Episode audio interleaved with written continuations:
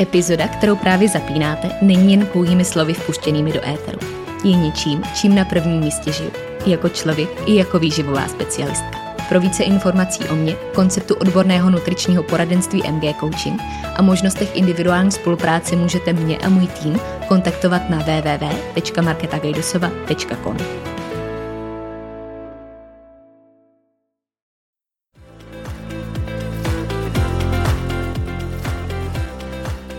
Ahoj, moje jméno je Markéta a následujících pár chvil prožijeme na vlně mých myšlenek, které bych s vámi dneska chtěla sdílet. Doufám, že poslední minuta dnešní epizody dozní s tím, že vám můj hlas ve vašich uších nabídl něco, co jste zrovna potřebovali slyšet, něco, co vás bude inspirovat na té vaší cestě, a nebo naopak něco, co vám pomůže k vlastnímu rozhodnutí. Stejně jako mě k rozhodnutí splnit si další sen a pustit se do nahrávání podcastu. Tak jdeme na to.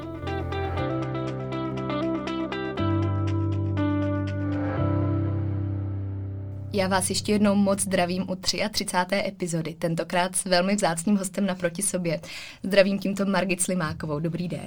Dobrý den, Markéto, děkuji za pozvání. Já děkuji, že jste ho přijala, a já si troufnu říct, že vás ani úplně nemusím moc představovat, protože vaše jméno minimálně v podcastu zaznělo několikrát, ale kdyby přeci jen, tak Margit je specialistka na zdravotní prevenci a výživu a řekla bych obecně propagátorka filozofie skutečného jídla a toho, co opravdu znamená žít a jít zdravě v té nejpřirozenější definici.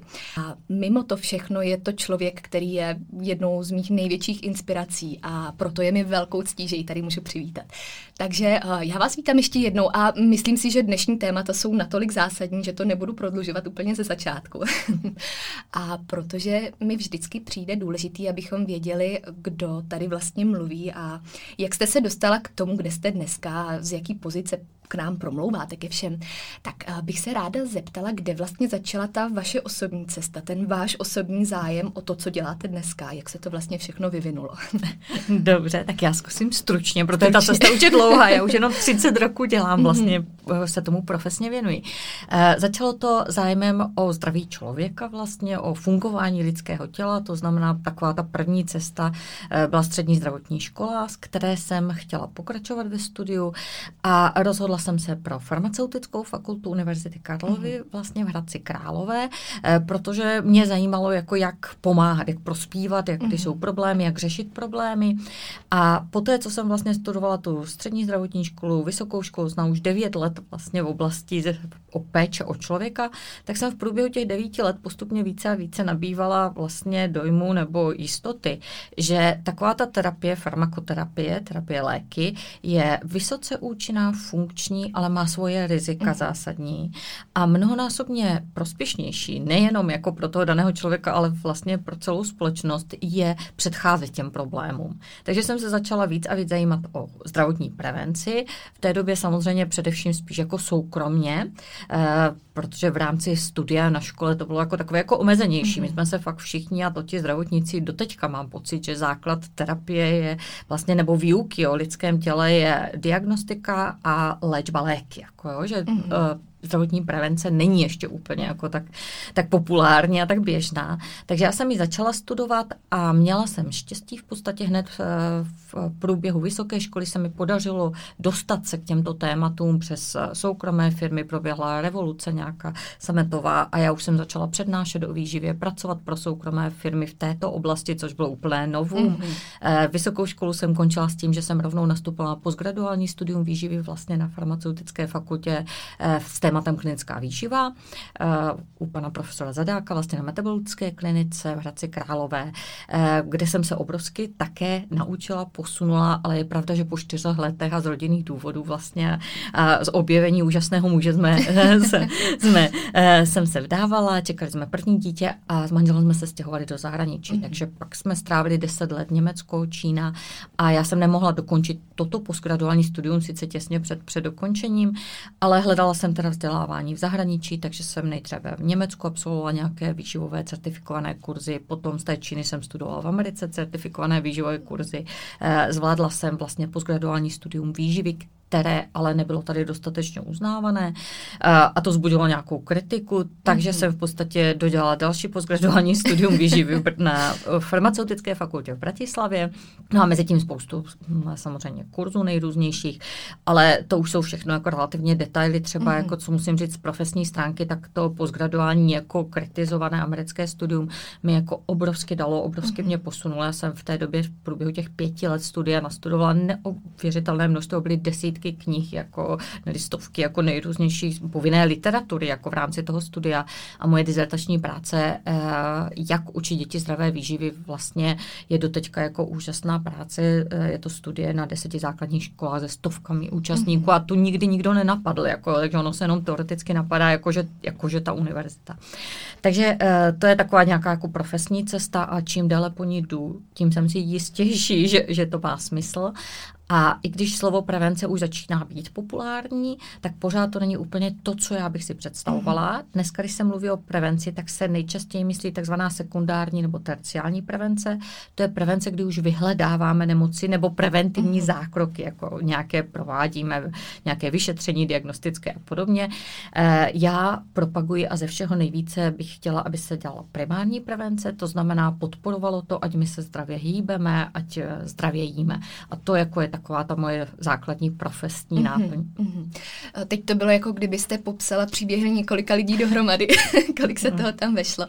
Ale krásně jste skončila u té novodobí situace, o co se vlastně snažíte, kde moje další otázka navazovala právě na tu vaší vizi nebo misi, jak bychom to asi mohli nazvat. Co je vlastně celým cílem a takovým tím vnitřním proč, který zatím vidíte i v současné chvíli v rámci toho působení? Tak jako v podstatě pro mě by bylo jako ideální, kdyby skutečně to nejlepší jídlo, ta nejlepší péče o sebe, kdyby si ji mohl dovolit úplně každý, kdyby to bylo to nejsnažší kolem nás. Já jsem totiž přesvědčena, že kdyby skutečně zdravé jídlo skvěle chutná, jako jo, to jako je spíš takové jako kritika nějaká nesmyslná, že to nechutná, co je zdravé, to je hloupost. Zdravé jídlo skvěle chutná a v podstatě já si myslím, že kdyby pro lidi to zdravé jídlo byla ta nejsnažší možnost, tím byli nejvíce obklopení, bylo to jako cenově dostupné. To samé kdyby byla velmi jednoduché, aby to každý z nás se mohl pohybovat, aby mohl vyjít z domu, z bytu a mohl být na stezce, bezpečné stezce. Děti by mohly jezdit na kolech. Jo, takže já jsem přesvědčena, že by to naprostá většina z nás přirozeně dělala. Že vlastně proč my ne všichni třeba zdravě vždy jíme, proč my se tak dostatečně nehýbeme, je i tím prostředím, v kterém dneska jsme a které nás jako spíš omezuje.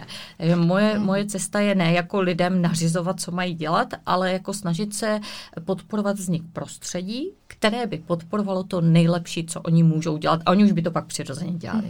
Když jste popsala teď to prostředí, tak se mi hned vybavilo to, že samozřejmě přirozeně vždycky zahrnete víc témat, který souvisejí tak komplexně s tou životosprávou, čímž se často i na sociálních sítích je to vidět, že lidi často kritizují, proč to nezůstává jenom u výživy. To bývá jeden z nejčastějších komentářů. Tak možná, kdybyste objasnila takhle jednou provždy, že to není o tom, co jíme a že byste přikázala a zakázala, co se musí a že avokádo je super, ale něco jiného už je špatně. Ne, jako určitě v podstatě zdravotní prevence, to je celý soubor chování a my to vůbec nemůžeme jako nějakým způsobem jako oddělovat. A já bych to třeba vysvětlila i na aktuální koronavirové infekci. My dneska už víme, já jsem to tušila od začátku a dneska to máme velice jako solidně potvrzené, že koronavirus je třeba zásadně nebezpečný pro lidi s určitými metabolickými stavy. A tyto stavy, je to hypertenze, cukrovka druhého typu, nadváha, obezita, tyto stavy nebo zánětlivý stav organismu chronický souvisí především jako na naší výživě, na našem zdravotním stavu, na tom, jestli kouříme, nekouříme, jak se hýbeme, jestli jsme ve stresu, nejsme. Jo, a samozřejmě především, co jíme. Takže ono to jako vůbec nejde oddělit a jako takový ti lidé, co mě posílají jako ke kastrolu a do kuchyně, tak jako pro mě je to spíš jako směšné, že vlastně nedokážou chápat jako ty souvislosti a že jako ten svět vidí v nějakých jako oddělených kostičkách, což celé jistě není. A já vždycky říkám, že ono jako výživa je obrovsky důležitá, ale takový ten nadhled, pohoda a celek, jako to je to, co rozhoduje. Takže proto mně to přijde naprosto přirozené, že řeším všechny tyhle témata současně. Určitě. Ono bez toho zasazení do celé mozaiky by to tak jako tak nedávalo smysl. Samozřejmě tady naším největším tématem asi dneska bude právě ta výživa, kde taková kontroverzní otázka, na kterou samozřejmě každý by odpověděl jinak, ale já už se těším celou dobu na vaši odpověď. Co to vlastně znamená jíst normálně, když se to takhle položí? Skvělá otázka. A já to možná trošičku dál vysvětlím. Je pravda, že i své klienty, když máme nějaký zdravotní problém a nastavují, já tomu říkám, nějaká terapeutická dieta, nějaký režim, který je má dovést vlastně vyřešit ten problém, tak to může být dieta nebo strava, která je omezující někdy nějak ohraničující, jako jo, je třeba něco hlídat.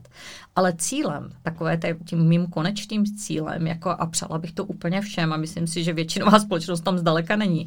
Pro většinovou společnost dneska je strava, nebo pro mnohé dneska je strava nebezpečím, rizikem, něčím, čeho se bojí, co musí hlídat, kontrolovat, přeměřovat, převažovat, přepočítávat, což za mě není vůbec přirozené a není to pohoda, protože já si myslím, že jídlo je především pohoda, je to požitek, je to sdílení něčeho úžasného, je to šance starat se o sebe co nejlépe, dodávat něco tělu. Takže cílem takovým těm definitivním pro mě je ty lidi převést přes tuto fázi a vyřešit ten problém a dostat je do stavu, kdy oni jako jsou schopni vnímat své tělo, jedí podle toho, co jim skutečně prospívá, vlastně co nejlépe se o sebe starají a nepotřebují k tomu žádné vlastně takové ty zevní kontrolní mechanismy, nějaké číslo na nějakém přístroji, který má něco říkat. Jo, pro mě je to naprosto nepochopitelné, protože to vůbec jako není přirozené. Naprostá většina z nás by měla schopna být, vnímat své tělo a jíst to nejlepší, co tomu tělu prospívá. Samozřejmě je minimum určitých lidí, kteří mají zdravotní problémy i přesto, že budou jíst třeba skutečné potraviny, budou se snažit a nebude to fungovat. To je mini procento lidí. A tam může být nějaký zásadní zdravotní problém. To je třeba řešit, to je třeba zajít za lékařem, vlastně najít, udělat tu diagnostiku, jako zjistit, kde je problém a ten cíleně řešit. Ale naprostá většina jako ostatních stačí, když bude kvalitně jíst a bude vlastně vnímat tělo, respektovat ho, bude ideálně, když lidé jedí, když mají hlad, pijí, když mají žízeň. Vlastně on nemusí počítat žádné časy speciální, hlídat něco. A do takovéhoto stavu se člověk dostane jako po pár měsících jako jezení skutečných potravin. Tak každý z nás to začne vnímat. A to je za mě ten ideál, že strava není celoživotní problém, celodenní úkol, jako neustále se hlídat, kontrolovat, počítat, ale je to úplně přirozená záležitost, na kterou vůbec nemusím myslet, jako jo, a užívám si. Když jste takhle popsala teda, co to znamená jíst normálně v té přirozené definici, tak jaký potraviny, když to takhle shrneme úplně obecně, pod to spadají, pod to, aby to bylo normální a jaký už ne? Jasně, to je ta definice vlastně ode mě těch skutečných potravin, nebo nejenom ode mě, jako já bych řekla think tank Globopol, který nějakým způsobem spíš organizačně mu pomáhám, ale vedou jej lékaři, tak my jsme připravili něco, čemu se říká průvodce skutečným jídlem, je to na webové stránce cojíst.cz a my tam ukazujeme jako na rozdíl od té pyramidy, která si myslím, že jako jo, stojí hodně na vodě a může někomu vyhovovat, ale většině z nás spíš ne, takže my jsme jako mnohem tolerantnější a my co říkáme, že není třeba, jako neexistuje jeden správný poměr bílkoviny, tuky, cukry pro všechny z nás celý svět, včetně mimozemšťanů. Jo, že jako je, každý jsme jiný a je to v pořádku úplně a můžeme prospívat na velmi rozdílných stravovacích způsobech. Jediná podmínka jsou skutečné potraviny. A ty skutečné potraviny definujeme jako potraviny základní, potraviny minimálně průmyslově upravené a jídla z těchto potravin. No a základní potravina, to je jakákoliv potravina rostlinného původu, ideálně vyrostlá z kvalitní půdy a jakákoliv potravina živočišného původu, ideálně ze zvířete kvalitně krmené a slušně s ním zacházeno. To je základní. Potravina minimálně průmyslově upravená, to já říkám, to jsou takové ty domácí úpravy, fyzikální úpravy, to máslo, protože vznikne slučením smetany. Jo, ale když někdo nenapíše máslo, jenom napíše obrázek, udělá jako, že je to máslo, napíše lahodná, je tam margarin, tak to samozřejmě není ono. Jo, je to bílý, normálně tučný jogurt. Když ten jogurt je odbarvený, odtučněný, já nevím, co naslazený, jo, není důvod ho kupovat. Takže my můžeme koupit ten bílý naučit se jíst bílý, naučit to děti a jednou za týden si z něho udělat dezert. Ale ten dezert si udělám, že si tam podusíme jablka, nastrouháme mrkev, rozpustíme kvalitní čokoládu. Jo, už to skládáme zase z těch základních potravin. A tak toto jídlo bude daleko vlastně levnější, chutnější a samozřejmě zdravější. Ty skutečné potraviny mají obrovskou výhodu. Oni dodávají maximum živin, protože neprochází tím procesem vysoké průmyslové úpravy, kde se ty živiny často ztrácí. Neobsahují vlastně ty aditiva, cukry ve velkém, ale i ty nejrůznější aditiva, které zvyšují jakože chuť, to znamená, je tam riziko určité návykovosti, že my se s nima přejídáme. Takže u skutečných potravin dodáváme živiny, zasytí nás, ale nepřejídáme se s nima. Potom tedy opakem budou ty průmyslově zpracované. Proč si myslíte, že jsou dneska pořád tak na vzestupu, nebo ne, že myslíte, to určitě víte. Co je tím důvodem, že přeci jenom pro tu dnešní dobu je to pořád charakteristický. Když půjdeme do obchodu, tak 80% toho sortimentu na nás bude volat právě z těch hezkých obrázků s jahodou, kde žádná jahoda není. A co zatím vlastně stojí? Kdo za to může? A podporujeme to nějakým způsobem i my? Takhle, já bych řekla vysoce průmyslově zpracované, to je asi takový ten hlavní pojem, protože některé ty průmyslově zpracované mohou být ty ještě slušné. A ty vysoce průmyslově zpracované potraviny vlastně vznikly možná jako nějaká reakce na tu zrychlenou dobu, na to, že každý chceme něco hotového, že mnozí nechceme vařit a podobně. Takže ten průmysl nějak reagoval a samozřejmě reagoval tak, aby, já říkám, potravinářský průmysl nejsou experti na zdraví a výživu, oni jsou experti na výrobu a prodej. A oni jako každý průmysl se snaží vyrobit jako za co nejlevněji a co nejdráže prodat. Jako. A tím vzniká ten určitý rozpor, že tam nemůže jít o zdraví, ale jde tam vlastně o tak tyto produkty a tyhle vysoce průmyslově zpracované produkty jsou velmi zjednodušeně. Zpravidla z toho nejlevnějšího, že jo, jsou tam velké množství cukru, škrobů, nejrůznějších aditiv, aby nám to chutnalo na tisíce příchutí. A ty tisíce příchutí a produktů je proto, že vlastně ten průmysl ví, že my, mnozí z nás reagují svým způsobem návykově na tyto látky, že když je jíme, že se s nima přejídáme, že se k nim vracíme, jo, že zatímco tou mrkví běžnou se nikdo přejídat nebude, mrkvové sušenky už jsou daleko zajímavější. Takže proto oni jako to dělají, proto jim to prospívá, navíc na tom získávají samozřejmě, proto to propagují, proto se snaží jako tvrdit, že to je prospěšné, že jo? A dělají ty produkty a dávají tam ty hezké postavičky a dávají tam ty obrázky ovoce, že tam třeba jenom ovocná příchuť a není tam žádné ovoce. A tohle jako nějakou dobu v podstatě, což já bych zase spíš vyčetla, jako bohužel musíme střílet i do našich řad, do některých odborníků a expertů, výživářů, lékařů, zdravotníků, tak byly doby, kdy oni výživu nevnímali právě jako pojem skutečná potravina, ale oni tu výživu rozdělili, jak to lidské tělo, bylo to podobně jako jak ve zdravotnictví.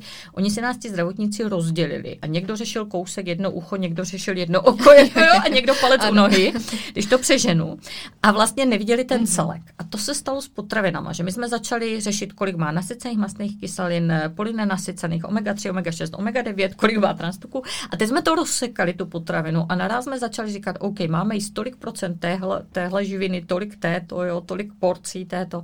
A vlastně tím pádem se tam vešly tyhle zpracované produkty. Jo, ty naraz byly úplně v pohodě, protože se řeklo, OK, jako tak budete mít tolik procent, tolik, a to, že to jako je zpracovaná potravina a že ona má nějaký jiný metabolický, hormonální, enzymatický efekt v těle než ta skutečná potravina. To vlastně se ani tak moc nevědělo, no se na to dneska dozvídáme více a více a ty studie už tady máme. A vlastně, no a pak tam byly zájmové skupiny, které platily jako odborné zájmové skupiny, že jo, a ti lékaři pak propagovali mnozí jako vlastně produkty, protože zaprvé nebyli schopni vnímat, nerozuměli pojmu skutečná potravina, že ten celek funguje jinak, než jako ty oddělené součásti. No a samozřejmě byly tam i ty zájmy, jako říkám, jestliže potravinářský průmysl samozřejmě bude platit experta, který bude propagovat jeho produkt, jako nebude platit si někoho, kdo by řekl, jako, tak tohle ne, nejeste tady ty koblihy, jeste radši, jako jo, mrkev. Tady se mi vybavilo vaše brokolice není kobliha, kobliha není brokolice, kde taky nevím, jestli už žijeme v té bublině, kdy člověk má pocit, že se to lepší, ale přece jenom pořád je spoustu názorů, že těch stejná energetická hodnota z té brokolice bude stejná jako z té koblihy. Tak možná, kdybyste tak ještě zrekapitulovala, proč to zase tak stejný není, přestože to číslo v kalorických tabulkách možná bude mluvit podobně. Jasně, to je taková ta zase stará teorie kalorie, která říká, kdyby jsme ji vzali doslova, tak by ano, mělo být jedno, jestli máme 100 kalorií z brokolice nebo z koblihy. Není to jedno, to už asi všichni tak nějak chápeme. A mně se tato teorie nelíbí, jako já ji hodně kritizují, vlastně tuhle čistě kalorickou teorii, a ono na ní dneska už se to oslabuje, ale byly doby, kdy fakt jako přesto nejel vlak, jako spočítejte si kalorie a máte to vyřešené, jako jo, a to byly ty nízkokalorické odtučněné produkty. A tady tyhle jako vlastně tato teorie zavzdala i konzumaci těchto produktů, podporovala, jako ne skutečných potravin, ale těchto potravin. A bylo to právě i tím, že jako ne lidi věděli, chápali, vnímali, že ta potravina má rozdílný efekt. Jo, že záleží, jestli je tam vláknina, dojde ke velmi jednoduchý příklad, dojde k pomalejšímu uvolňování cukru z té potraviny. To znamená, ta potravina má nižší glykemický index, nižší uvolnění inzulínu, nižší riziko vzniku inzulinové rezistence. To znamená nižší riziko vlastně vzniku po nějaké době takovéto konzumace nadváhy, obezity, cukrovky druhého typu, metabolického syndromu, Alzheimerovy demence. Jo, to všechno už jsou dneska nemoci, které my stavy spojujeme třeba s inzulinovou rezistencí. Takže proto já tu teorii nemám ráda, navíc v podstatě ono je nemožné, když někdo jde do důsledku v domácích podmínkách si přesně spočítat kalorický obsah potravy a příjem a výdej. Jako jo, to byste museli být napojení v laboratoři, jo, takže ono jsou to takové house numera. Dokonce i na těch obalech potravin je určité jako rozsah, jak může ta potravina být jako odchylka obrovská, to číslo jako je takový, jako jenom takový nějaký průměr, který může u nás rozdílně fungovat. No a potom to, jak jako ta potravina se zpracuje, o tom rozhoduje právě ten hormonální systém náš, ten rozhoduje ukládání tuků v tukové tkání. Velmi zjednodušeně, tady se roky myslelo, že tuky znamenají tuky na talíři, tuky na těle. A to je zkrátka, tak to jednoznačné a jednoduché to není. Protože ten tuk se sám, jako obezita je nahromadění tuků v tukové tkání. Ale ten tuk sám do té tukové tkáně nemůže odejít. Já velmi často používám příklad, i kdybyste snědli kostku másla na posezení, ta nemá jako přímou trubku do tukové tkáně na břiše v těle. Jako. Tam o tom ukládání tuku rozhodují hormony a takový ten krásný příklad je hormon inzulin. A my se tady musíme ptát, kdy se uvolňuje hormon inzulin. No a hormon inzulin se uvolňuje při každém jídle a při čím více cukru v jídle, tím více hormonu inzulinu se uvolní. To znamená, kdybych vám chtěla dát recept na efektivní ukládání tuků v tukové tkáni, tak vám poradím, abyste jedla často, takových 5-6 denní jídel, svačinky a nejvíce ze všeho sacharidů, jak to doporučuje ta pyramida. Tedy přesně to, co se tady roky říkalo. Jo, samozřejmě, že někdo tak může jíst a může být perfektně štíhlý, protože nemá geneticky danou dispozici k téhle vlastně reakci, k té nižší citlivosti na inzulin.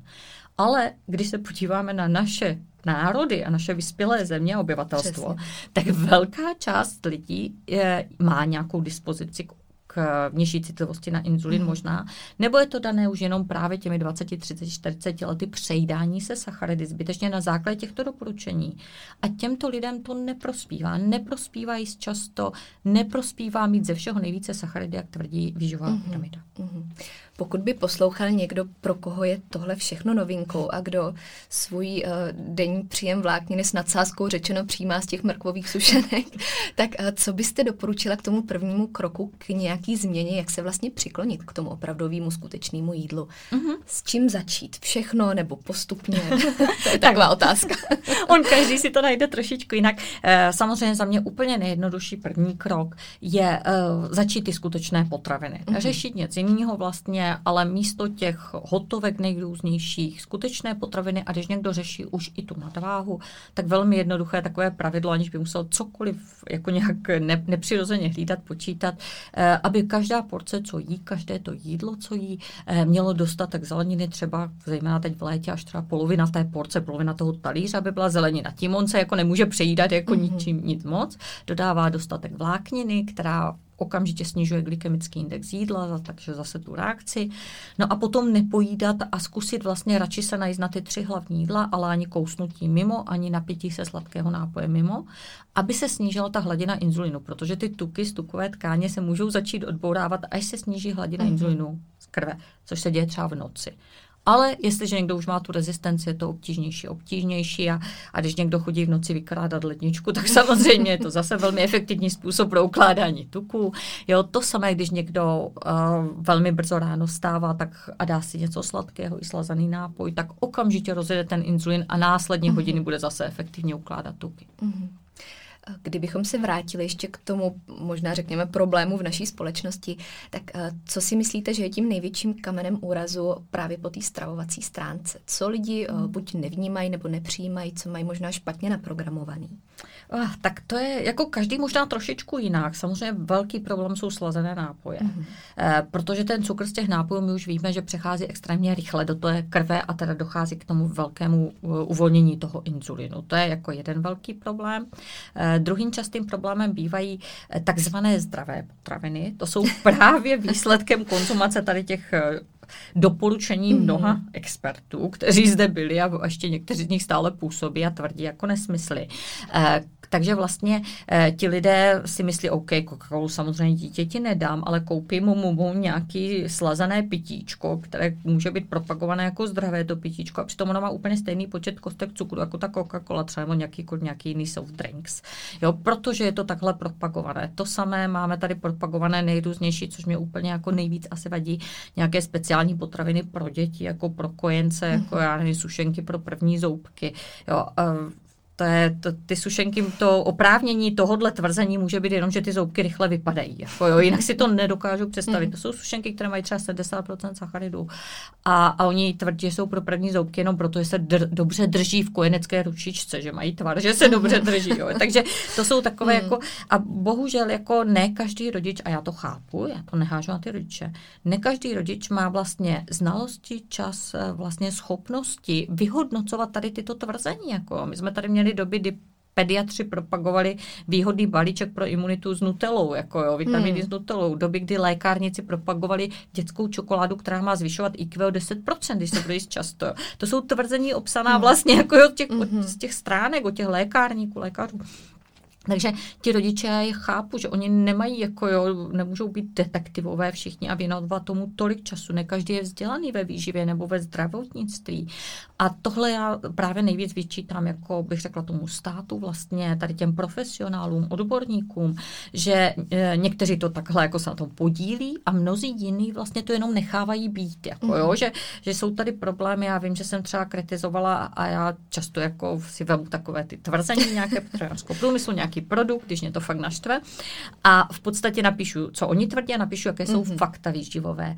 A já už jsem dostala několik jako předžalobních výzev od výrobců tady těchto produktů. Samozřejmě nikam to nevede, jako mě se snaží zastrašit, já jako zopakuju tu propagaci jejich s tím mým vyjádřením, tím, že oni pochopí, že nikam takhle se nedostanou a zmlknou, ale jako je vidět, že ostatní jako, já jsem třeba vyzvala jednou společnost pro výživu, ať se vyjádří taky k tomu produktu, takzvané zlaté slazení, které se doporučovalo pro diabetiky, obézní, těhotné, málem jako sladidlo bez výčitek, což jako je něco děsivého, protože ta fruktóza je extrémně jako riskantní, nebezpečná, neměli by vůbec fruktózu v podobě sladidla tihle lidé, nebo nikdo by jsme ji neměli, ona nám nikomu neprospívá, jenom škodí.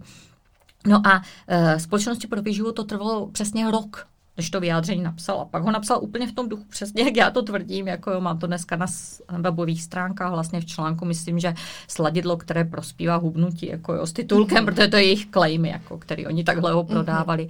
A tady tenhle sirup, tady to sladidlo, bylo v prodejnách zdravé výživy, bylo v prodejnách lékáren, někdy se nabízelo, jo, a to samé mnohé jiné produkty, které já bych zařadila k těm nejhorším, tak někdy najdete i v takovýchto místech, anebo říkáme, doporučují jako někdy zdravotníci, někdy výživáři.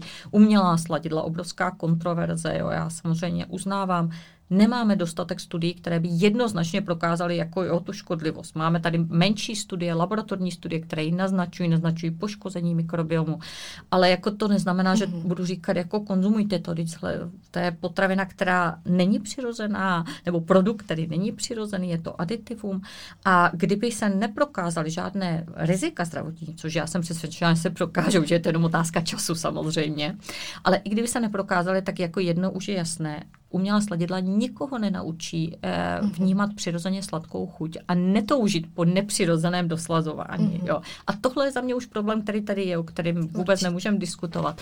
Takže když potom zase jsou někteří experti, kteří propagují produkty vlastně a jsou to třeba často nějací spolupracující ze sportovci, protože v těch sportovních doplňcích často ty umělá sladidla jsou. Takže oni jako z tohohle důvodu takhle účelově jako trochu mlží kolem té tematiky. A nelíbí se jim ta kritika samozřejmě. Ale tohle já vyčítám. Myslím si, že odborníci by měli jako jednoznačně se vyjadřovat a ne tak to jako podléhat průmyslu. Tam jsme zase u té přirozenosti, že v podstatě všechno, co děláme, tak se o to akorát obkláníme. Přesně tak. Ono, když to popisujete, tak to vyznívá tak jednoduše. Akorát to pak převíš do praxe.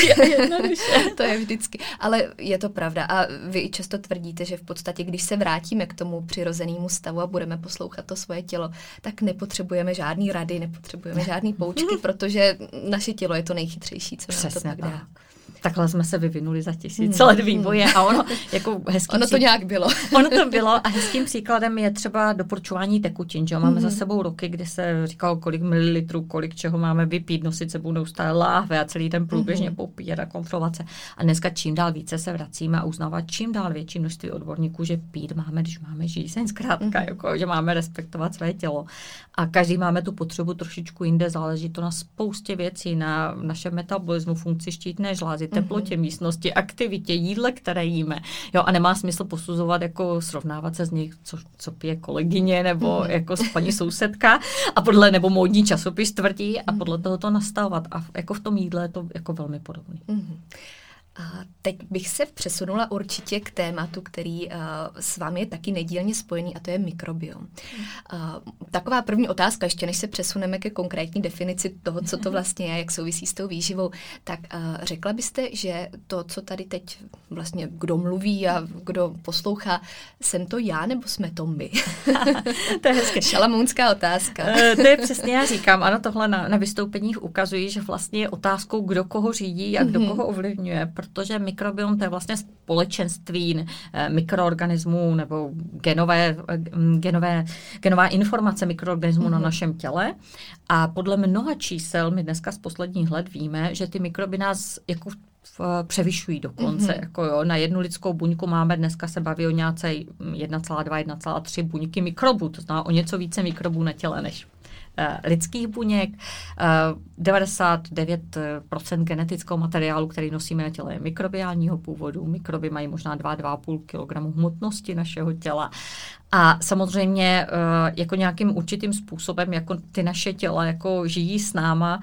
A dokonce teda, až my umřeme, tak oni nás snědí jako velmi rychle, jo? Do pár hodin začínají. Takže můžeme se zamýšlet, kdo koho řídí v každém případě, nebo používá v životu. Já si myslím, že se potřebujeme navzájem a v každém případě se nemůžeme jen tak bezhlavě zabíjet, jak to tady jako roky bylo, jak tady byla ta původní teorie, a zase ona vzešla z těch znalostí té doby, samozřejmě to nikomu nevyčítám, ale když Louis Pasteur, francouzský mikrobiolog, jako objevoval mikroby, tak nejdřív viděl ty mikroby zvenčí, to, co je kolem nás a to, co nás potenciálně ohrožuje, takže my jsme je začali zabíjet, jako jo, ty patogení, potom bračí skoro všechny, ať čím čistější, tím lepší. To bylo ještě relativně nedávno taková teorie, že jo, mít to na kuchyňské lince, jako na operačním sále. Sterilní prostředí. Přesně tak, nosit sebou neustále ty ubrousky a mýdlíčka, ono se vám to zase teď vrací jako trošku. Takže dneska už víme, že jako my budeme nejstravější a budeme nejlépe prospívat, když dokážeme žít v souladu vlastně s tím prostředím, kterém žijeme, s tím přirozeným prostředím. A to jako je takové logické, my už to víme z té ekologie, z toho celého prostředí, že jo, z toho pobytu venku. Jako jo, my musíme žít s těma nějakýma živýma druhama v souladu, ať už jsou to rostliny a podobně, my je potřebujeme. A to samé ale s tím vnitřním, tím mikrobiálním prostředím. Jako jo. A neprospívá nám, není cesta jako čím méně mikrobů, čím více pozabíjet, ale naopak je cesta jako mít to přirozené, pestré mikrobní prostředí, které dokáže zvládnout vlastně i ty takzvané patogeny, ty riskantní, jako jo, které tady také jsou, ale v okamžiku, kdy to naše prostředí je přirozené, pestré, tak ono vlastně naopak profituje, prospívá mu i setkávání s těma jako takzvaně nepřátelskýma patogeníma, i když ono to tak černobílé není, dneska už zase víme, není to jako zlý a hodný mikrob, to byla taková pohádka, ale dejme tomu, ono mu to prospívá, protože vlastně tady tyto mikroorganismy slouží jako trénink pro náš imunitní systém. Mm-hmm. Náš imunitní systém, když se dítě narodí, tak se dovyvíjí asi do 3 let a on se vyvíjí tak, že on vlastně to, co má dělat, je poznat, kdo je přítel, kdo je nepřítel, zmlátit nepřítele. A on tady k tomu potřebuje trénovat vlastně, zejména u toho dítěta, ale po celý život. A my vlastně tím, že se potkáváme tady s těmihle jako nepřáteli, riziky, tak my trénujeme ten náš imunitní systém, což je systém, který spolu rozhoduje o nemocech celého těla a který potřebujeme. Takže vlastně není cílem jako se izolovat, čistit neustále, vyhýbat se všemu. Samozřejmě, když budu mít člověka, který, já nevím, jsou výjimky po operaci náročné chemoterapii, tak to jsou lidé, kteří se musí maximálně chránit, jo, a takovýchto výjimek máme. Ale naprosté většině z nás, včetně dětí samozřejmě, prospěje přirozené pestré mikrobní prostředí a podporování vlastně tady tohohle prostředí, toho zdraví člověka. A takové to tělo zvládne pak ty mikroby a nemusíme vlastně dělat nějaké takové ty nepřirozené zásahy a izolace a podobně. Co všechno ten stav mikrobiomu ovlivňuje pak v závěru na tom, jak vlastně vypadá ta skladba toho, co s náma žije, nebo s čím žijeme my, líp řečeno. Tak úplně vše, co děláme. Jo, je to samozřejmě každé jídlo, které jíme, ale je to také každé podání ruky, jako každé setkání s jiným člověkem, jiným zvířetem, jiným prostředím, protože my neustále vyměňujeme vlastně ty mikroorganismy. A co je zajímavé, nejenom jako přes ten trávicí trakt, přes tu potravu, ale my máme na těle jako několik hned přijímacích, vylučovacích orgánů, můžeme říct detoxikačních, kůže, plíce, jako to jsou důležité orgány, které také přijímají ty mikroorganismy. A my to potřebujeme, to je přirozené, to není nic špatného, co bychom měli omezovat, naopak. Jako. Tohle právě vede jako k tomu tréninku, k té přirozené výměně, k tomu budování toho našeho mikrobiomu. Takže vlastně je to cokoliv děláme a čím více my toho budeme dělat přirozeného, právě budeme jíst ty skutečné potraviny, čím více budeme v nějaké přírodě, budeme v zelení, vlastně budeme se stýkat se zvířaty, tím prospěšnější. Mm-hmm. Jaká je tady pak spojitost konzumace skutečného jídla a toho ultraprůmyslově zpracovaného? Jak to vlastně, jaký je dosah na ten náš mikrobiom, jak se v závislosti na tom, jak jíme, mění a čím ho možná můžeme trošku ničit a podrážet mu právě nohy?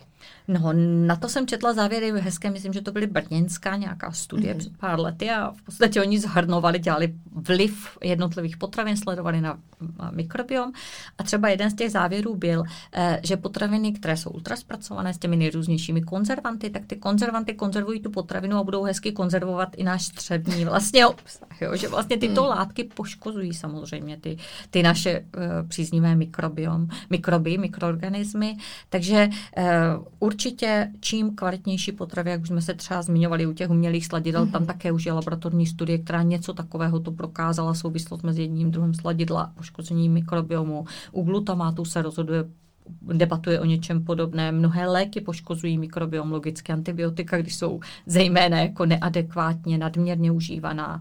Ale jak já říkám, my dneska antibiotika mnozí užíváme, aniž by jsme byli nemocní a měli je předepsané. Ale ze znečištění životního prostředí máme spousty reziduí antibiotik vlastně a dochází k poškození toho mikrobiomu. A když jsme u něho, tak ten mikrobiom také spolu rozhoduje o té hmotnosti, jo, když se vrátíme k té teorii kalorie, kterou kritizují. Protože vlastně my můžeme mít 2 lidi, kteří můžou jíst úplně totéž a každý z toho může získat něco jiného právě v závislosti na zdraví jeho mikrobiomu. A my víme, že ten poškozený mikrobiom vlastně zvyšuje riziko nadváhy, obezity, jako a zase máme už nějaké studie touto cestou. Takže co můžeme dělat je jíst dobře, skvěle.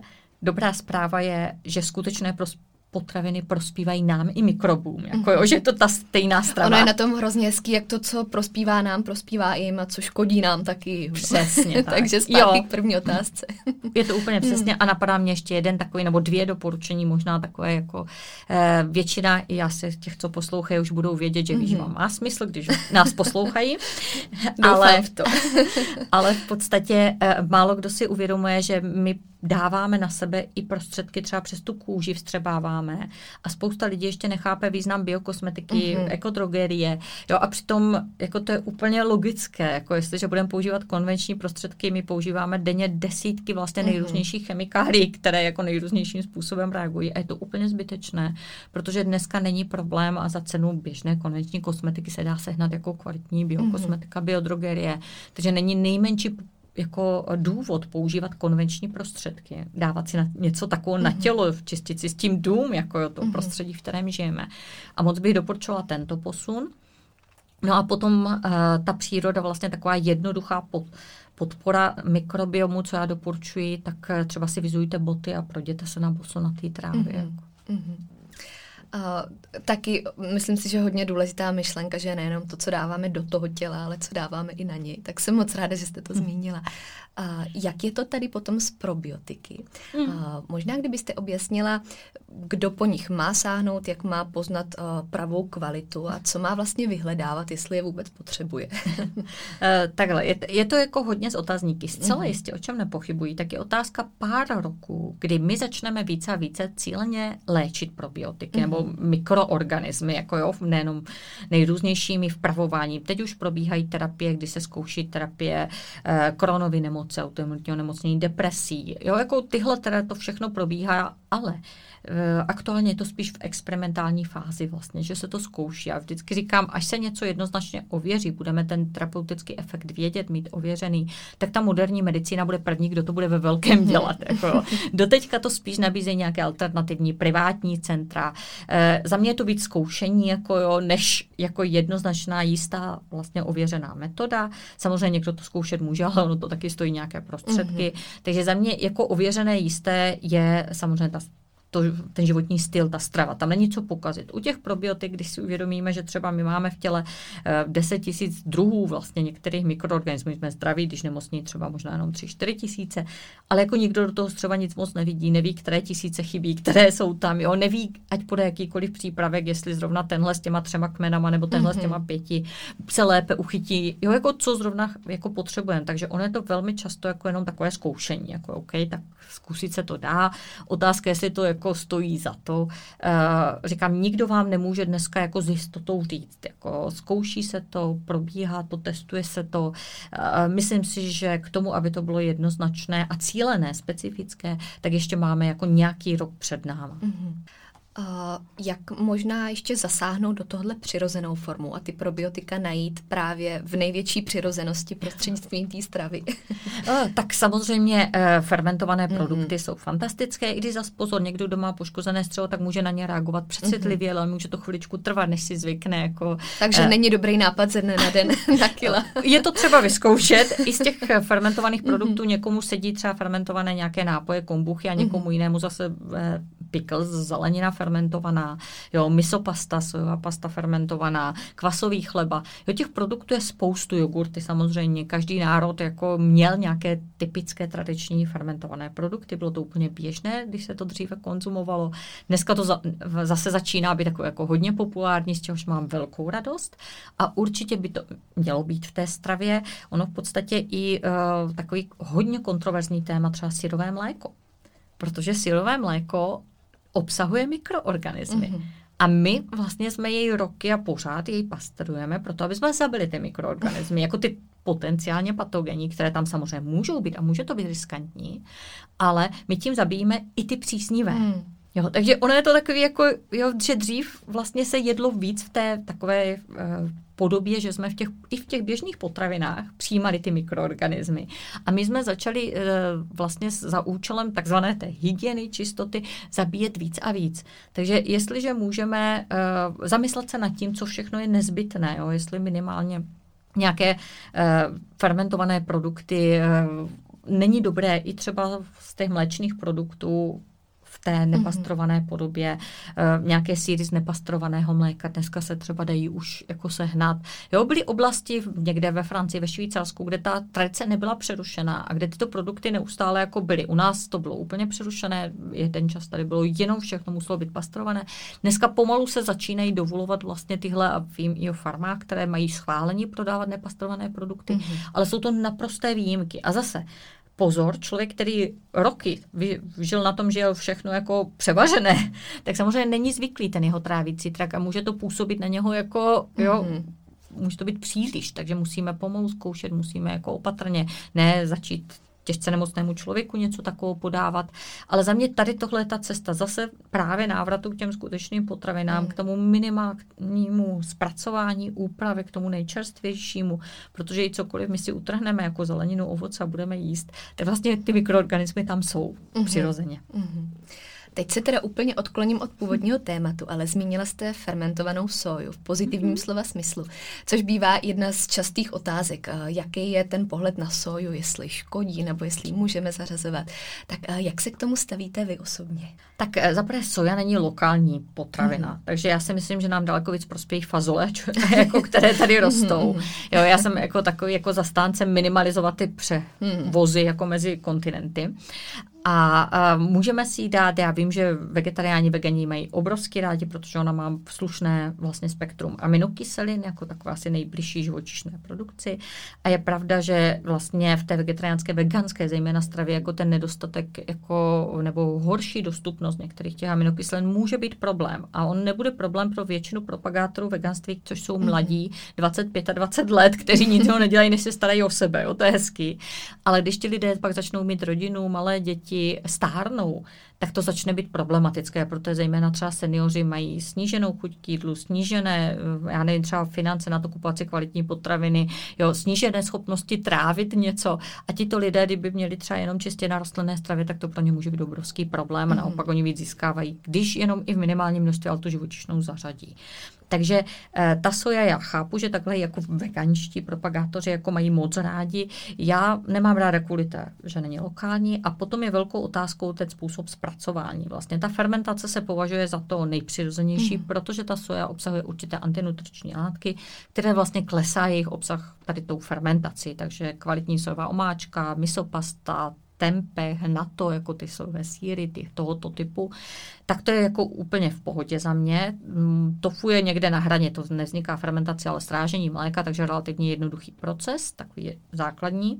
Co už jednoznačně nesouhlasím, jsou vysoce průmyslově zpracované sojové produkty, ty sojové izoláty nejrůznější v podstatě, já nevím, sojové sýry takzvané a podobně, podívejte se na to složení, jako tady ty jako zpracovávané z těch izolátů, sojová masa. Jo, tam si myslím, že to už je jako vysoce průmyslově zpracovaný produkt a nevidím žádný důvod vlastně ho konzumovat nebo takhle. Oni to vidí, protože tím dodávají ty aminokyseliny, ale za mě jako tohle už není to. Jo, když někdo dokáže dělat vegetariánství, veganství ze skutečných potravin, stavět na nich, je to skvělý a jde to, ale je to náročnější. Samozřejmě mnohem jednodušší je koupit si tady tuhle hotovku. Ono spousta lidí by argumentovala právě i tou chutí, kdy veganská klobása, která může chutnat jako klasická, že tam není ten přesah možná těch informací nebo právě té přínosnosti. U čehož to často končí, kdy tam právě vnímáme jenom nějakou tu chuť nebo tu náhradu. Takže... No, podívejte se na ty složení těch produktů. To je většinou nějaká pšenice, soja vlastně jo, a nějaké dochucovadla. No, není to nic, co bych jako doporučila jako prospěšný produkt. A říkám, a ta míra zpracování tam samozřejmě je. Takže od skutečné potraviny ani z vlaku. No, za mě ne. A rovnou možná, jestli můžem, tady k tomu, to je takový velice častý, čím jsem napadána, taky jako, že ti vegani jako, že jsou, mají ušlechtilé cíle a zachraňují nějaké zvířata. Říkám, to je krásné a určitě si to přeji taky. Ale za mě jako je třeba na prvním místě dělat něco, co prospívá tomu člověku. Nemůžeme za každou cenu dělat něco, co zachraňuje zvířata a přitom jako je riskantní pro toho člověka. Jo, a jak jsem říkala, někdo na to může prospívat, určitě to nebudeme všichni nebo většina z nás. A za mě tady tohle jako, mně to přijde až neetické. Jako jo. Oni se ohání často s etikou, že zachraňují nějaké zvířata, ale za mě, jestliže v okamžiku, kdy ubližují lidem, jako to není úplně ono. A samozřejmě, když ten člověk za sebe rozhoduje, OK, je to jeho rozhodnutí, ale takový ten nátlak na ostatní, jako že všichni bychom měli jít tímto směrem, že bychom mohli všichni žít vegansky, že nikdo nepotřebuje pít mléko, nikdo nemusí jíst maso a podobně, tak takováto tvrzení jako už jako se mi nelíbí, kritizují samozřejmě. Není to tak jednoduché, jo, jsou typy mezi náma, které na ty rostlinné stravě by neprospívaly ze zdravotních důvodů, nejenom z těch chuťových, kulturních důvodů, které já si myslím, teda, že jsou neméně důležité, jako, které bych v žádném případě jako nezhazovala. Ale i z těch zdravotních důvodů vlastně jsou lidé, a za ty roky jsem v té praxi měla jako poměrně dostatek lidí, tam je často vzniká takový problém, že ten vegan jako z těch etických důvodů, on se přesvědčí o tom, že je to nejlepší, že dělá něco správného. A někteří z nich přestanou vnímat právě to své tělo a jako evidentně jako jim to nějak neprospívá, ale oni už to nevnímají, jako jo, oni jako, až to nedojde fakt k nějakému třeba problému zdravotnímu, což jako je i známo celosvětově, že jo, že někteří takový velcí propagátoři veganství naraz úplně otočili, protože zjistili, že prospívají zdravotně úplně na jiným typu stravy a oni jsou potom odsuzovaní, kritizovaní a nevím co, ale za mě jako je férové to otevřeně říct a ne jako pokrytecky tvrdit něco jiného a propagovat, což jako mi třeba, ale nám to přijde logické, ale třeba z veganské komunity. Mi tady tohle bylo jako víceméně naznačeno třeba od jedné takové známé jako veganky, jako že vlastně, že už se s náma stýkat nějak ani vůbec nebudou se mnou, protože jsem veřejně prohlásila, že jím maso. Jako. A jako tady tohle... To se trošku vylučuje. Což jako je naprosto mně přijde, tak jako kdybych to tiše tajně dělala, tak je to asi v pořádku, jako ještě pro ně, jako, ale v okamžiku, kdy to člověk veřejně prohlásí, což mně přijde skutečně jako naprosto neférové. Já jsem úplně otevřená, jako otevřeně mluvím, myslím, že jsem tady jeden z déle praktikujících vegetariánů v republice pořád, jako jo. A vím, jako dost jsem toho zažila, zkusila a otevřeně říkám, ano, myslím si, že je prospěšnější jako pro většinu z nás nějaké, i kdyby jen minimální množství živočišných potravin jíst, včetně třeba toho masa, když třeba u mě je to dneska v podobě, já nevím, 2x, 3x do měsíce kousek, jako to není jako žádné, ale myslím si, že je to takhle jako pro většinu prospěšnější.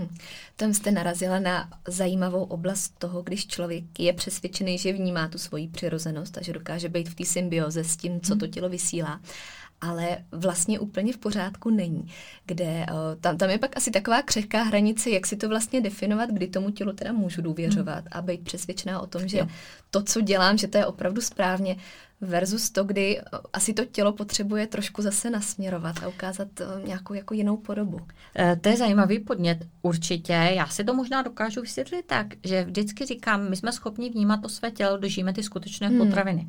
A můžu si to vysvětlit, že někteří nebo mnozí tady z těchto veganů třeba se dají a začnou jíst, jako za každou cenu je pro ně jenom ta hodnota zůstat veganem. To znamená i za cenu, že jedí třeba ty ultraspracované produkty a oni už pak nejsou schopni právě vnímat znovu to své tělo. Takže se opět vracíme k tomu jádru. A je hezký, jak se to k tomu vždycky stočí, stejně k tomu přirozenému jídlu a k tomu, co by pro nás mělo být automatickou záležitostí. A když se vrátíme k tomu, co jsme tak celkově celou epizodou prolínali, to byly jednotlivý mýty, nebo to, co mají lidi zažitý, zmínili jsme ty kalorie, tuky, finanční náročnost zdravého stravování. Co je podle vás takový ten největší mýtus, který by měl okamžitě vymizet ze světa, kterýmu byste dala červenou? Okay. Největší mýtus. Možná, že potřebujeme speciální potraviny, speciální diety. Jo, u těch dětí to už jsme zmínili. Jako jo, děti nepotřebují speciální potraviny, oni potřebují skutečné potraviny, jak úplně my všichni. Jako jo, tohle je výmysl průmysl, celá tahle linka jako jo, expertů vlastně placených průmyslem. Takže to je jako jedna. Je jenom minimum z nás jako v nějakých těžkých nutričních, metabolických rozvratech, pooperačních stavech, kdy potřebujeme nějaké speciální potraviny, ale i tam bych o tom velmi, velmi debatovala. Ale za mě třeba i většina pacientů v nemocnicích jako nepotřebuje nic speciálního, dokonce ani nespeciální dietu. A ono jako dneska my víme už těch průzkumů, které tady proběhly, že zhruba 50% je stejně dneska na takzvané té racionální stravě, to znamená stravě bez omezení, to by měla být ta zdravá výživa. Jo, a přesto se jim dávají nezdravosti, teda bohužel. Ale já jsem přesvědčená, že je to ještě víc, že kdybychom šli do detailu, že my tady máme sice detailně rozpracovaný nějaký systém nemocničních diet, který je desítky let starý, jako nejdříve byl dán vyhláškou, pak je dobrovolně daný, ale stejně většina nemocnic z něho nějak vychází při rozpracovává ho dále. A já si myslím, že je to jako u většiny jako dost zbytečný systém. Že vlastně my nepotřebujeme nic moc jako složité diety, mimo říkám těch nějakých pár procent lidí tam bude. Jako, ale to je celkem jako výjimečné, to jsou lidi po těch zákrocích a tak dál. Ale že většina i těch pacientů v nemocnicích vlastně co potřebuje, jsou jenom skutečné potraviny a nepotřebuje žádné složité propočítávání, kolik gramů čeho na talíři má jíst. Protože když já to trošičku zjednoduším, teda jako abych to vysvětlila, tak dneska ten systém vypadá tak, že my máme tady vytvořené speciální složité diety, jako o kolik gramů toho při tomhle stavu, kolik při tomhle, a máme tady desítky možná jako diet. A ten nutriční terapeut místo toho, aby seděl s tím pacientem, klientem a bavil se s ním o jídle a inspiroval ho nad toho jídlem, tak on sedí u počítače a počítá gramy tady těchto živin, sestavuje ty jídelníčky, velmi složité. Potom to velmi složitě v té kuchyni vaří, tam desítky kolikrát jako diet nejrůznějších, což jako je naprosto šílené. Potom to dostane ten pacient a to jídlo primárně jako primární cíl není, aby bylo chutné. Primární cíl je, aby bylo nutričně správně podle té teorie, kterou zrovna panuje. Jako. Takže to jídlo je teoreticky jako správně nutričně vyvážené, říkám, o čemž já bych velmi jako diskutovala. A je třeba o tom diskutovat, jo, po těch desítkách let tohohle systému. A chutné není zpravidla. Pacient to nesní, dojí se v nemocničním bufetu tím nejhorším. My to vyhodíme, my všichni to platíme a systém je spokojený. Jako. A tohle si myslím, že je velký problém a vlastně právě proto třeba s kolegy z Globopolu teď vedeme projekt pilotního testování zlepšení nemocniční stravy. V rámci toho pilotního testování hledáme nemocnice po celé republice, už jsme mnoho navštívili, které by vyzkoušely nějaké zlepšení, už tam máme i nějaké jako výsledky. No a děláme současně rešerši celoevropskou vlastně, jak to je. A co je ku podivu, ty první zprávy, které mám, sbírám, vlastně na tom pracujeme teď, tak to vypadá, že v mnoha zemích jako cílem je, aby to je chutné, ať ten pacient jako spolupracuje, ať jako jo, je spokojený, ať to jí, jako jo. Není tam že jako žádná speciální dieta, jako to, co máme u nás, je dost spíš neobvyklé, se zdá, jo, ale já samozřejmě ta práce probíhá a výsledky budou tak nějak za rok, takže to všechno bude v písemné podobě doložené jako daty, ale tohle mi přijde jako obrovsky zajímavé. Určitě. Takže to je asi jeden z aktuálních projektů, na kterých teď pracujete, na kterých se soustředíte. Ještě mě pak těm mýtům napadlo to vysokofrekvenční stravování, který jsme taky trošku naťukli. Tady možná spíš vyjádření k tomu, jak je, nebo respektive není v pořádku takový to celodenní snekování a v podstatě nekonečný jedení, kdy ty jídla pomalu ani nejsou oddělený, protože to je jedno velké jídlo celý den. Říkám pasení se, jako nejezení. Ano, ono to vzešlo samozřejmě, nevychází to z výživové potřeby. My nikdo nepotřebujeme jako jíst neustále. Jak já říkám, naše těla vydrží několik hodin, dokonce několik dnů bez jídla. Jako, je to úplně v pohodě. Jako, takhle jsme byli nějak zase geneticky, jako jsme se takhle vyvinuli a zvládají to naše těla a prospívá jim to možná víc. Vychází to pouze z toho. Dneska my pojídáme neustále, protože se to stalo normální. Protože dneska je normální jíst kdekoliv, kdykoliv. Jako, to, co ještě před pár lety vůbec nebylo. Když já jsem chodila do školy, ve školách se jídlo neprodávalo, v kinech se nesmělo jíst, jako jo, v knihovnách se nesmělo jíst, u autobusu na zastávkách se neprodávalo jídlo. Takže my jsme dneska obklopeni levným, návykovým, snadnostupným jídlem a jíme jenom proto, že příležitost dělá zloděje. Jo, proto je to takhle běžné, normální. Takže je to spíš zlozvyk. Není to žádná výživová potřeba, naopak nám to spíš škodí. A z toho metabolického efektu, jak jsem vlastně říkala, každé to jezení, každé to kousnutí vede k uvolnění inzulinu. A když my máme ten inzulin dlouhodobě zvýšený, tak vzniká stav, který se jmenuje jako inzulinová rezistence, kdy je hodně inzulinu a on nefunguje tak efektivně. Je to pomalá, ale jistá cesta k metabolickým nemocem, jako je třeba cukrovka, ale hlavně, a to bude zajímat většinu lidí, my po celou dobu efektivně ukládáme tuky v tukové tkání a i když bychom třeba víceméně dietovali, tak pořád, když je už zvýšený inzulin, tak po celou dobu vlastně ty tuky se buď ukládají, nebo se tam hlídají. A oni se nemůžou rozkládat, i když právě třeba dieta. Což je ještě možná hezká ilustrace toho, že i při tom dietování, když to teda takhle vztáhneme, kdyby kalorický příjem krásně seděl podle vypočítaných hodnot, ale člověk koukal krátko z race jenom na ty čísla. Tak přesně tak. No, ono navíc vlastně při tom omezeném kalorickém příjmu tam ještě jeden obrovský problém, že to naše tělo po pár dnech vlastně takového to nepřirozené diety snižuje svůj výdej. Jo, takže my úplně my začneme jako méně spalovat. Jo? A takový ten dietující je vlastně hladový, unavený, nespokojený a tohle zuby nechty vydrží pár dní, do těch plavek zhubne, že? Ale pak zase rychle přibere. A čím víckrát se tenhle cyklus opakuje, tím vlastně hůře a hůře jako to tělo bude hubnout a získávat tu přirozenou štíhlost. Takže proto tyto diety jako z dlouhodobého hlediska, vždycky říkám, samozřejmě není problém, když vám nedám najíst, si vás zavřu, tak vy zhubnete, jako když vám ty kalorie seberu. Jo, ale to je to krátkodobí, to není dlouhodobé řešení, jako proto já to kritizuji. Jo. My potřebujeme přece něco vymyslet, aby ten člověk při té stravě, když ji bude jíst, aby mu chutnal a byl spokojený, jenom tak to může dělat dlouhodobě. A to zkrátka, jako jestliže trpí na dietě, jako nepřirozené nejde. Teď tady otevřu určitě ještě takový poslední velký kontroverzní téma. Kdo doposlouchal až do téhle chvíle, tak na to možná čeká. A to je náhrada stravy prostřednictvím různých koktejlů a to, že si ten svůj denní příjem vypijeme. Pak nebudeme asi mluvit o to, v jakých hodnotách, ale jaký je váš postoj k téhle vesmírné stravě? Vesmírné stravě, to je hezký název. Jako nelíbí se mi to jednoznačně. Už z toho principu, když chcete skutečné potraviny, tohle je jako ten opak. Tohle je ultraspracovaný potravinářský produkt v nějakém obalu plastu a nevím v čem.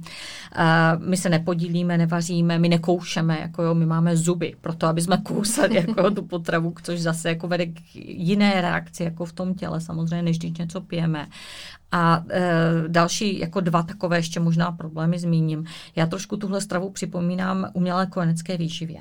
Protože ta umělá kojenecká výživa, když vznikla, tak ona vlastně se snažila napodobit ten dokonalý produkt, to mateřské mléko, a dělala jenom to, co v té době vždycky věděla. Takže nejdřív tam dala nějaké bílkoviny, tuky, cukry, potom zjistila, že v mateřském mléce je vláknina, potom, že jsou tam nějaké bakterie prospěšné a vždycky my jenom přidáváme další a další látky, omega-3 mastné kyseliny, tak se tam přidaly. Takže my na základě aktuální znalostí vlastně to napodobujeme. A tady tahle strava vlastně dělá úplně to samé.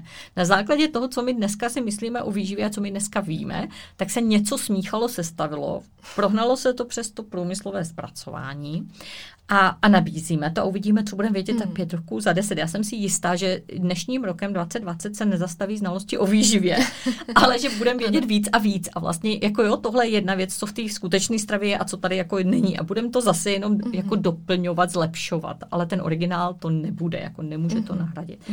Takže samozřejmě občas nějaká lavička asi nikomu neublíží, jako, ale za mě jako tvrzení, že to jako nahradí plně tu stravu nebo ještě lepší strava, s tím jednoznačně nesouhlasím.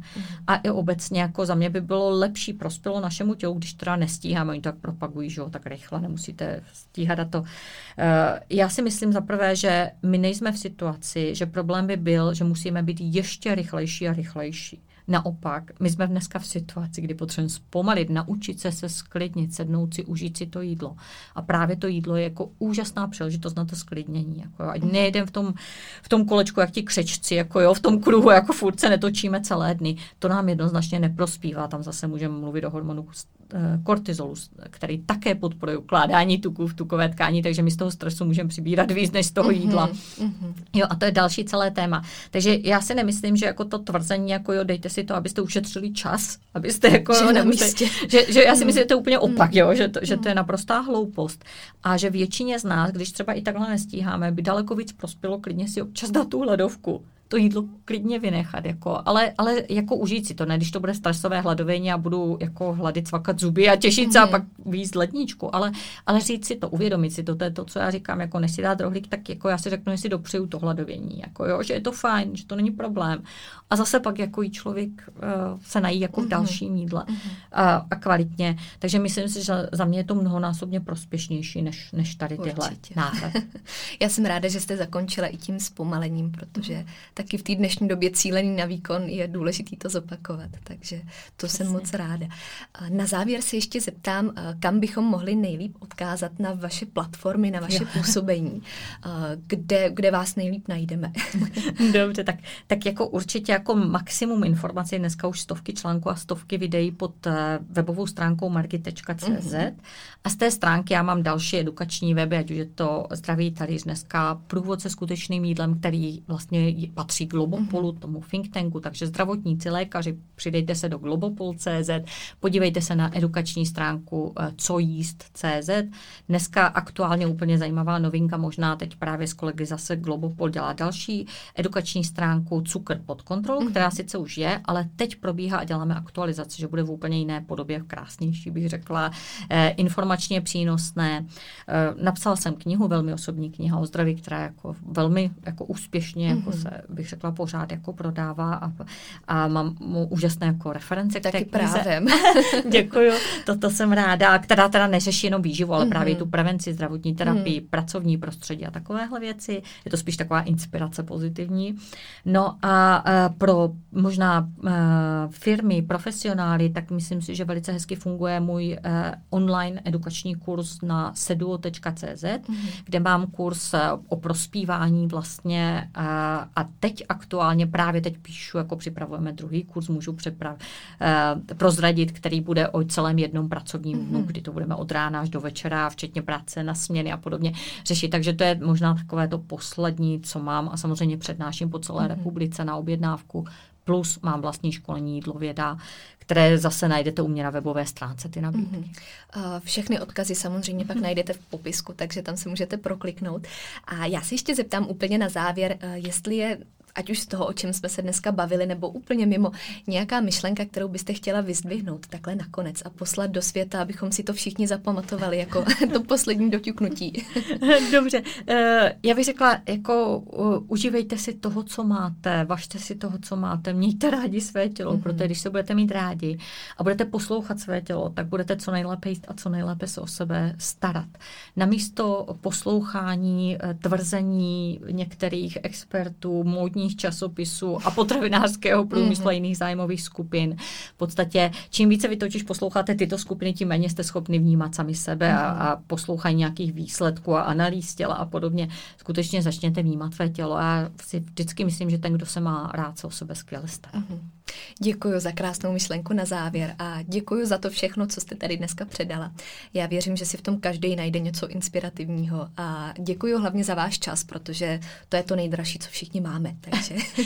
Já moc děkuji za pozvání. Mějte se krásně a já se budu těšit příště na slyšenou.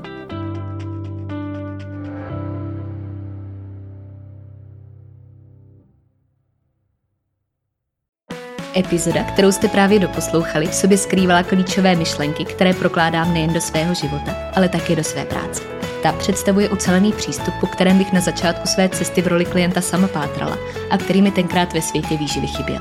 Pro více informací znovu odkážu na svůj web www.marketagajdosova.com nebo na ostatní sociální sítě, které najdete v popisku podcastu.